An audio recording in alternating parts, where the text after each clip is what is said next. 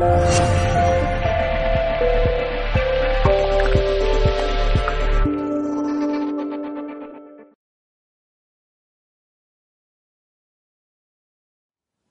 ego. ¿Conoces a tu ego? ¿Conoces la verdadera esencia del ego? ¿De qué está hecho? ¿Cómo se comporta? ¿Nos suma o nos resta?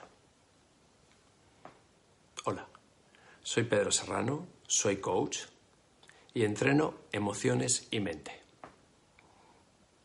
Hoy vamos a hablar del ego. ¿Cómo comienza el ego?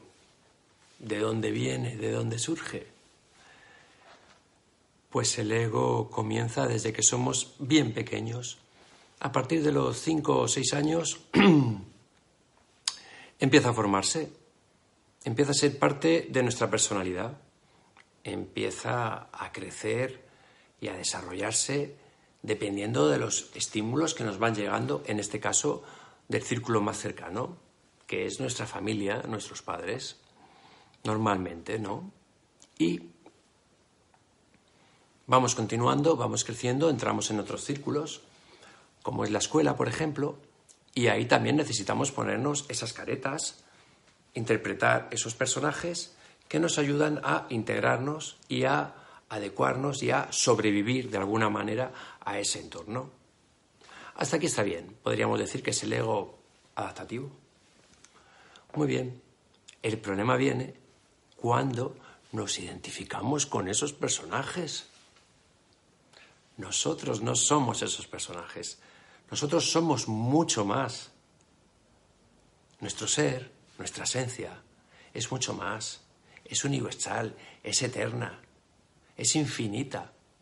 Nosotros estamos conectados todos con todos, con el todo. Vibramos en la misma onda.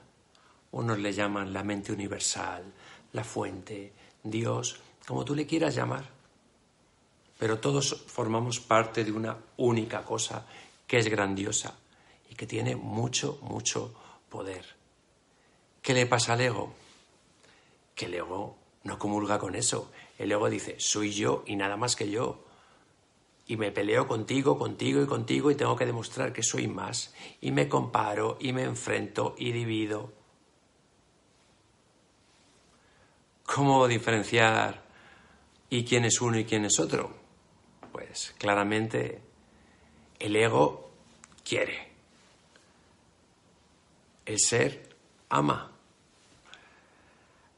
El ego se enfrenta. Y el ser acepta.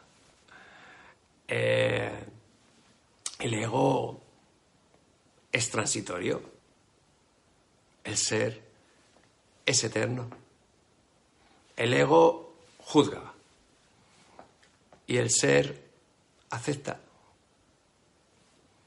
Hay tantas y tantas cosas que nos separan y que nos dividen y que nos damos cuenta quién es quién. Lo que pasa es que estamos tanto tiempo con estas caretas y con estos personajes que nos hemos llegado a identificar. ¿Cuándo nos damos cuenta que somos algo más? Cuando no hay ego, cuando hay ausencia de ego. Por ejemplo, cuando estamos enamorados. Cuando estamos enamorados no hay ego por ningún lado. La relación es pura, es directa, no nos comparamos, no nos enfrentamos, no estamos con el hacha de guerra levantada, somos todo parte de la otra persona, la otra persona es parte de nosotros. Es increíble y se nota la ausencia de ego y ahí la reconocemos, ¿verdad? ¿Sabéis otro ejemplo que es muy importante? Y lo vais a reconocer todos lo que tenéis la suerte de compartirlo. Por ejemplo, la relación con nuestros animales, sin ir más lejos con nuestro perro. ¿Cómo es esa relación? ¿Cómo nos amamos, nos sentimos, nos comunicamos sin filtros? El perro no nos juzga, no quiere saber si somos más ricos, más pobres, si tenemos más, si tenemos menos, si somos más guapos, más feos. No nos juzga. Y sabéis lo bueno, que a nosotros a ellos tampoco. Por eso la relación es tan bonita y tan pura, porque es increíble, es sana, directa, sin filtros. Esos filtros que solo el ego pone, que solo el ego compara, que solo el ego quiere tener razón, que se pelea con todo el mundo, que se enfrenta, que está enfrentado con la vida. Es horrible. Tenemos que separar quién somos nosotros y, y quién es el ego. No hay que destruir al ego ni ir en contra de él, simplemente ponerle luz, ponerle foco y saber quién es uno y quién es otro. Y diferenciar. ¿Cómo saber cómo estamos bien? Meditando, estando con nosotros tranquilos, estando en paz, preguntándonos qué queremos, qué nos conecta, qué nos hace felices. Para dar hay que tener. Así que cuídate, quiérete, ámate, porque solo así podrás amar, cuidar, querer a los demás. Todo está en nosotros. Así que separa muy bien lo que es el ego y lo que eres tú. Y ya sabes que nosotros somos mucho más y mucho más potentes. Nuestro ser es infinito y es eterno.